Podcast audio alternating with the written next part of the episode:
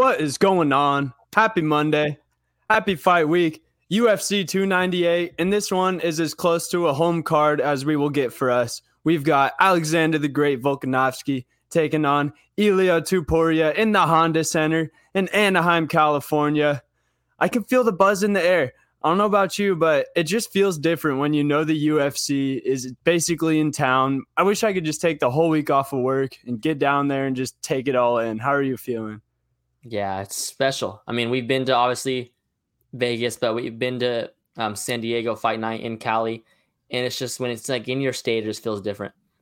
Mm-hmm. Um, yeah, just feels great. Right wanted to get back to Sacramento. Wanted to wanted to get to LA. It's in Anaheim. Finally, um, yeah, I'm ready. I'm ready. Uh, it, every any card excites me, but especially when it's in Cali, I'm more excited. So I'm ready. It, it's a little different. And the Honda Center, you don't think of it as a as like a martial arts home where there's been a lot of big fights, but I was looking back before this, and it's been a heavyweight home for big title fights. I'm just gonna read off a couple notable ones that's happened there over the years. We had Brock Lesnar versus Cain Velasquez at UFC 121. So they've been going there for a while. We had DC versus Jon Jones 2, UFC 241. Mm. We had DC versus Stipe 2. And then most recently, we had Ciryl Gane versus Francis Ngannou.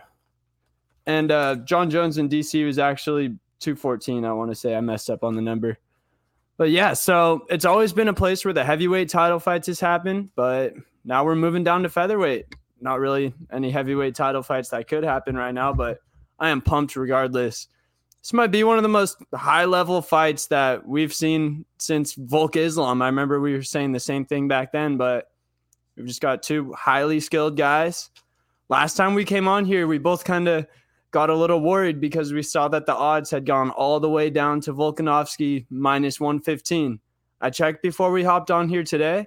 It's evened out a little bit. Volk's back up to minus 130. Are you feeling any different about it? I just have the same feeling, bro. Um, I don't know. It's kind of one of those ones where, as a betting mind, if I see Volk minus 130 versus anyone at featherweight, I want to take it. Um, but like we talk about all the time, you don't want to be too late and miss somebody.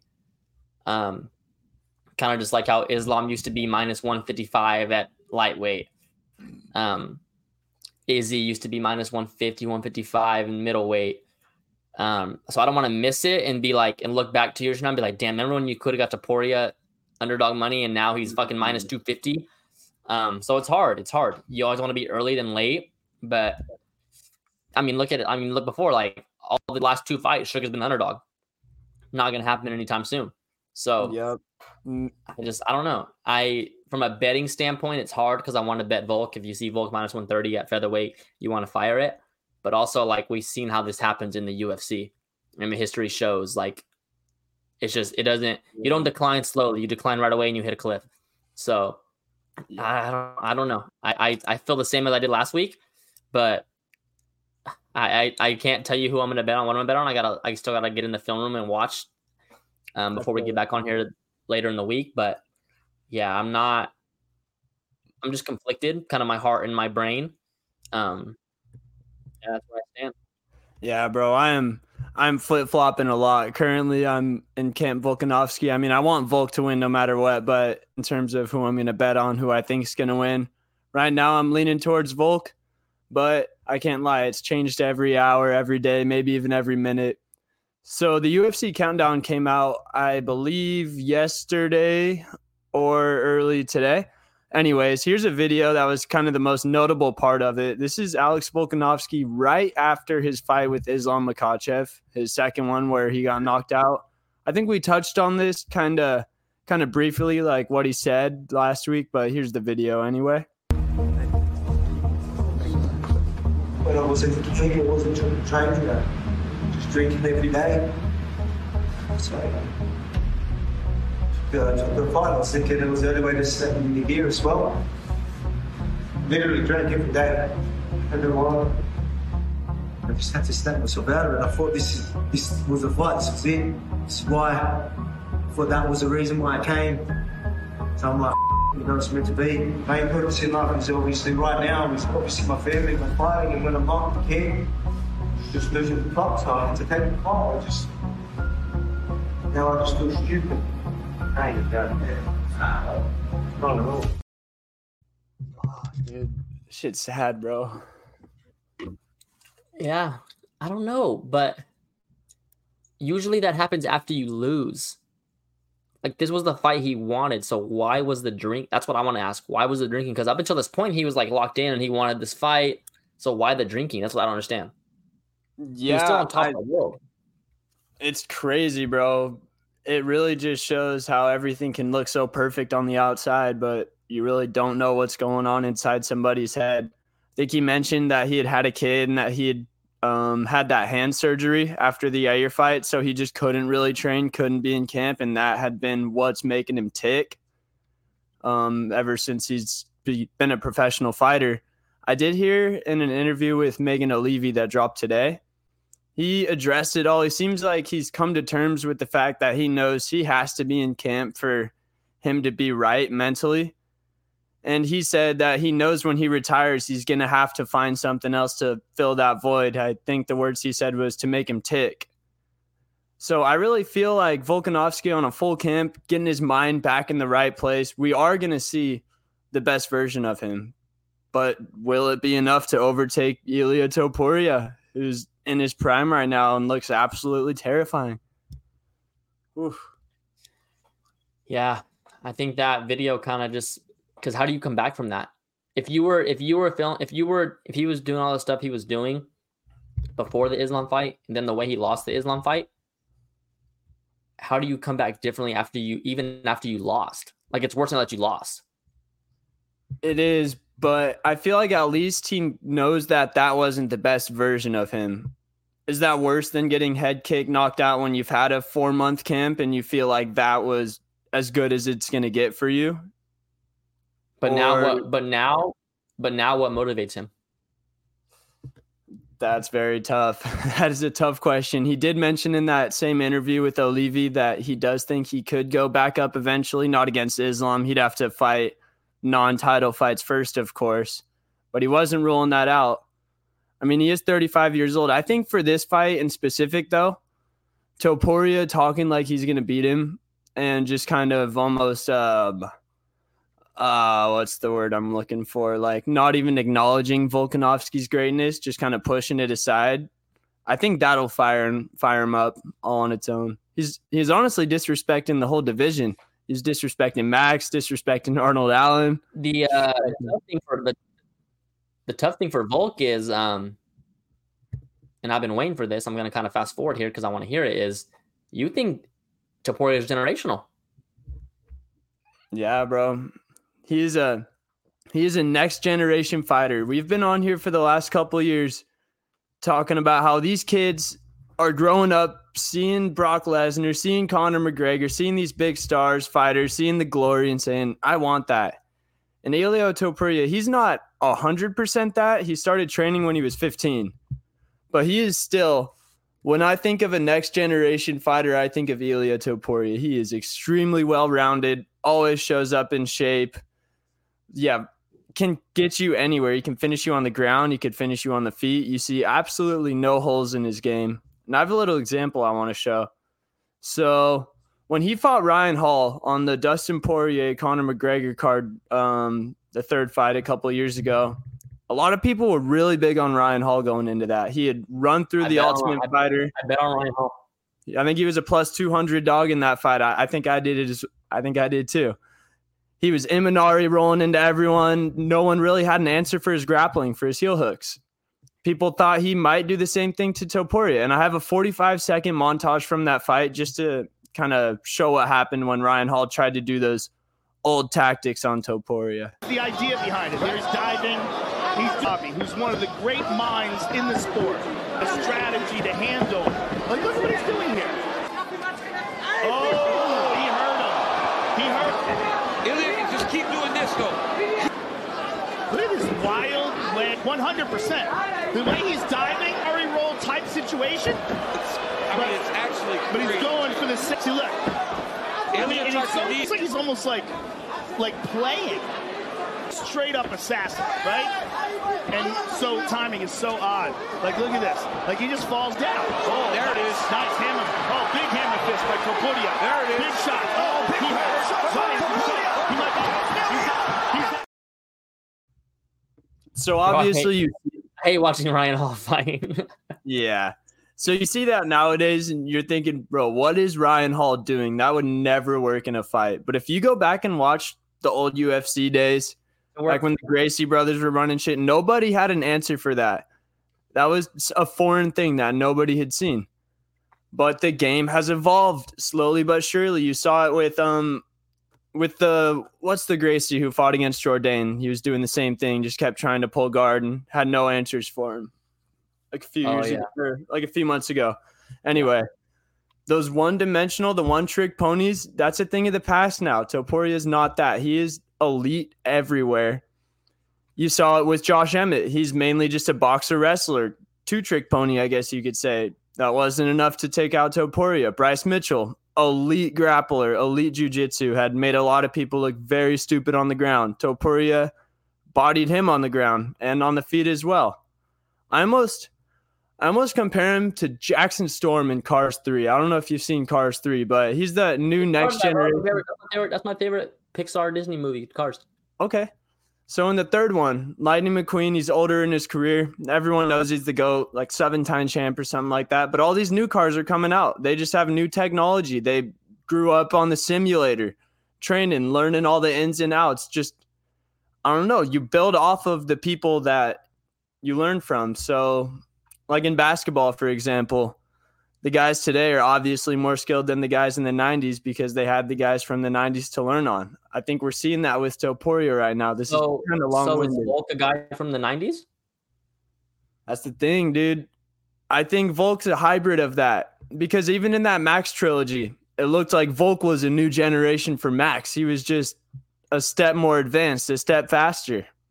So I believe that Volk isn't exactly like a 90s guy, but he's not quite as advanced um, in terms of like, uh, uh, that sounds weird.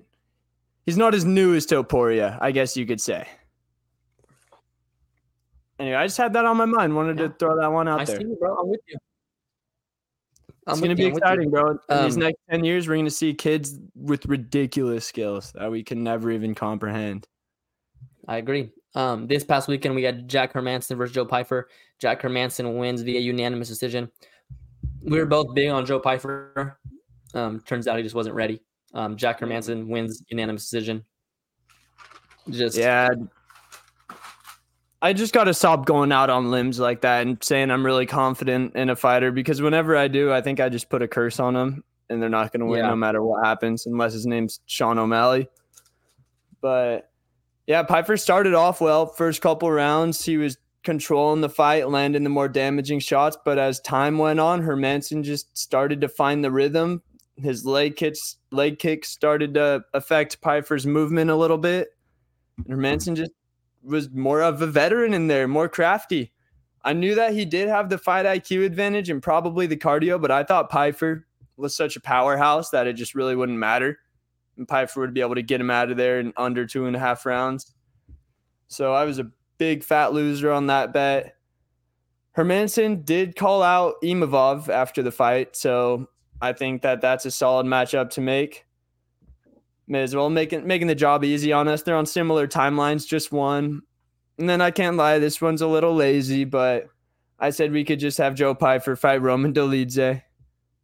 Yeah, I like that. Tournament. Why not? I mean, it's easy. They're on the same timetable. They're in similar spots in the rankings. I think it just makes sense. And then I was also wrong in the co-main event. Dan 50K Ige with a great knockout over Andre Touchy He just sat down on a right hand and put him to sleep. Uh, He I has was that, happy, He I was that. happy to be that. wrong here. He has that. Uh, yeah, man, Dan Ige just gets it done. I I, rem- I forget what your exact quote was when you predicted Ige on last week's show. Uh, you just said something like, "When you don't expect him to do it, he does it," and that is Yeah. what he did here, bro. I was fully He'll have, like- this fight to go to. He'll have like a really bad loss, and then you'll be like, ah, then you're off him, and then he comes back and he gets a crazy win. It's just like not a crazy win, but like a win you don't expect him to get, and it's just like he's he never goes away. Yep, kind of like your guy Michael Johnson. Shut up, Michael can- Johnson. Let's get back. Let's get back to the blackjack table this summer, baby. Let's go. Come on, we'll see him there end of summer or We're there. We're there. International Fight Week. Um, We're there. uh, Dan Ige called out Diego Lopes. I know Lopes is booked against Sodiq Yusuff on 300, but maybe Ige gets the winner of that. I like it. I like it. I like it. I think he called for the Sphere in September. Hello. Fighters are already signing up for that one. I know, thing they were doing at 300, bro. Who Yeah, the Sphere? Yeah. Dana yeah. gets me fired up when he talks about the Sphere, bro. Was a funny fucker. Yeah. Speaking of Dana talking, there was a lot of people speculating that the UFC would drop the UFC 300 main event on Super Bowl Sunday. I myself did not believe this because So, Yeah. so why did you not think? Are you? Gonna, I know you're gonna say, but like, why not? Because it cost seven million dollars for a 30 second ad slot or ad slot on the Super Bowl. And the UFC already has all of their fans chomping at the bit, checking Twitter 30 times a day for this news. So I don't think they really just want to throw seven million dollars down the drain when it's an announcement that they're already already going to have all the eyes on. Yeah. I um trying to pull it up here. I had something um about that. Yeah, it's not looking too promising right now, man. Dana was on the full send pod saying as of now they still do not have the main So event I, so I had this. So I had this. According to Ariel Helwani, the UFC's top j- choice for UFC 300 main event is Leon versus Hamzat. Other bouts in contention include DDP versus Izzy, DDP versus Hamzat, Edwards versus Belal Muhammad. The current holdup is Hamzat's lack of ability to fight in the US. So, what it's looking like to me is Hamzat's. They want Hamzat to main event 300 somehow, some way. Whether it's for the welterweight belt or middleweight belt, he's just that guy, I guess. But Yeah. um, but that's what it's looking like. So, I think Leon Edwards does end up headlining this. If it's versus Belal, I don't know if that moves the needle for me. Um, no. it's got to be DDP versus Izzy, bro.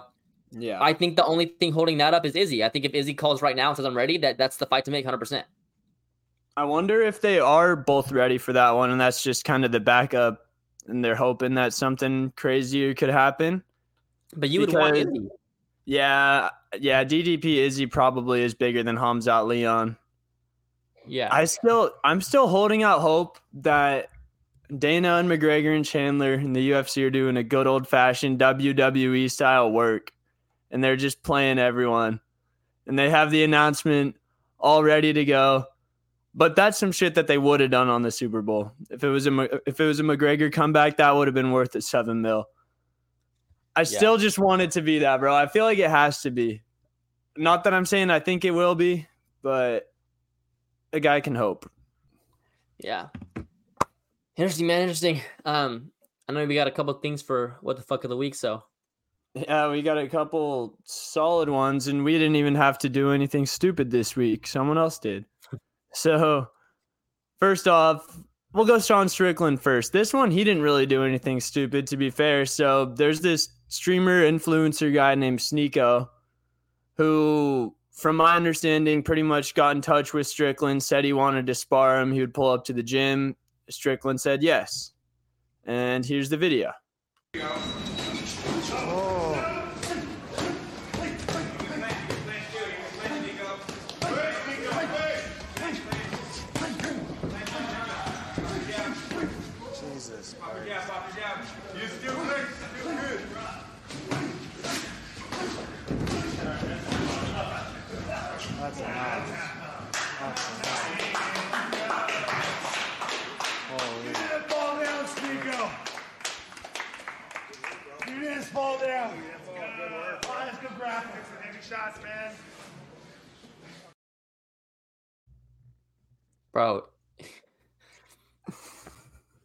he just turns into a different animal. Like when that shit, like he had no remorse.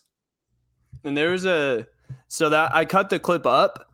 So that was the third minute of the round. And for the first three minutes, he was just walking towards Sneako, didn't throw one punch, and he was just talking to him like a serial killer. He's like, right at the three minute mark, this is going to get really, really bad for you. You're probably starting to realize right now that you cannot touch me. You can't hurt me. Nothing you do affects me in any way. And you're about to feel a lot of pain, and that reality is setting in. And then right when right when it hits three minutes, he just starts going nuts. And that was actually Forrest Griffin that jumped in at the end and separated them. There's Yeah, about yeah. three or four white towels that got thrown in. Yeah. I'm sure it's hard when you're just when you're just like going nuts like that, like to stop for anything. Well, he should have never gotten that mind frame where he's just going nuts. Is what I'm saying. yeah, I mean, dude, you would know better than I would know better than to spar with Sean Strickland though, unless you want that to happen because you know what's gonna happen. Unless you're friends with him or something, and he agreed that he'll take it easy on you and teach you. I think you've got to assume that a guy with some screws loose like that is going to do that. I think Sneako knew that that would probably happen. And to be fair for Sneako, I haven't. I've seen some videos of him after talking about it, and he hasn't said one bad thing about Strickland. He said he's a hard spar. I went in there, knew that was going to happen, and I mean he got a shit ton of views from it. Yeah, crazy. Yeah. And then there was other there was other influencer. I think Jake Paul said he would pay Strickland a million, but then Strickland actually called up Hunter Campbell, asked him if he could do it, and Hunter Campbell said it's just not a possibility. So yeah, Jake Paul just kind of throws that out there to all the UFC fighters, knowing that they can't actually accept it, and just tries to make it seems like they're the ones denying it. Yeah. But anyway, I agree. Here's a heavyweight. I know we're in Anaheim this weekend, so I've got to show something for the heavyweights. Here's Jon Jones at a comedy show. Pretty faded. white joke. Like uh, I want, I want a white guy to give me the best. Well, I'll do, I'll do a rebuttal to It's been Ian. so I'm many a good white years. I want my friends to give me one. Hey. Guys, give it to him. Give it to him for a good black joke. Huh? I was saying, guys, give it to him for a good black joke. Give it to yes. Everybody, give it to me right now. Uh, so wait, how did you stumble? How did you actually stumble upon this place? So you like Well- just blackout drunk? Well, well, my my kiwi over here just just was just the resource of everything. That's awesome. Are you sure this is alcohol or is it? Are we? You know, are we? Is this what you do for a good time? No, honestly, I'm trying to find the amusement in it, and you guys have been awesome. Oh, oh, this is Can oh, we all? Can we all But honestly, no, you guys have been funny so far. I just want to see the guy fight, man. I mean, you want to see him get better. You really do. And it's not like we don't go out and get drunk and act like fools sometimes. But I mean, to get to that level in a public setting when you're the heavyweight champ of the world and you know there's cameras on you everywhere you go, Yeah. I don't know. You just got to smarten up about it eventually. Yeah. Yeah. Ah, Tough, man. Tough. Tough. Yeah. What a week though. What a weekend. What a weekend start. We'll be back on Wednesday, Thursday, Wednesday. Yep, whichever one works best for you. Um, yeah, I'm down for either on one. Wednesday. All right, let's go back on Wednesday. You'll be in the quarterfinals of your playoff bracket, hopefully.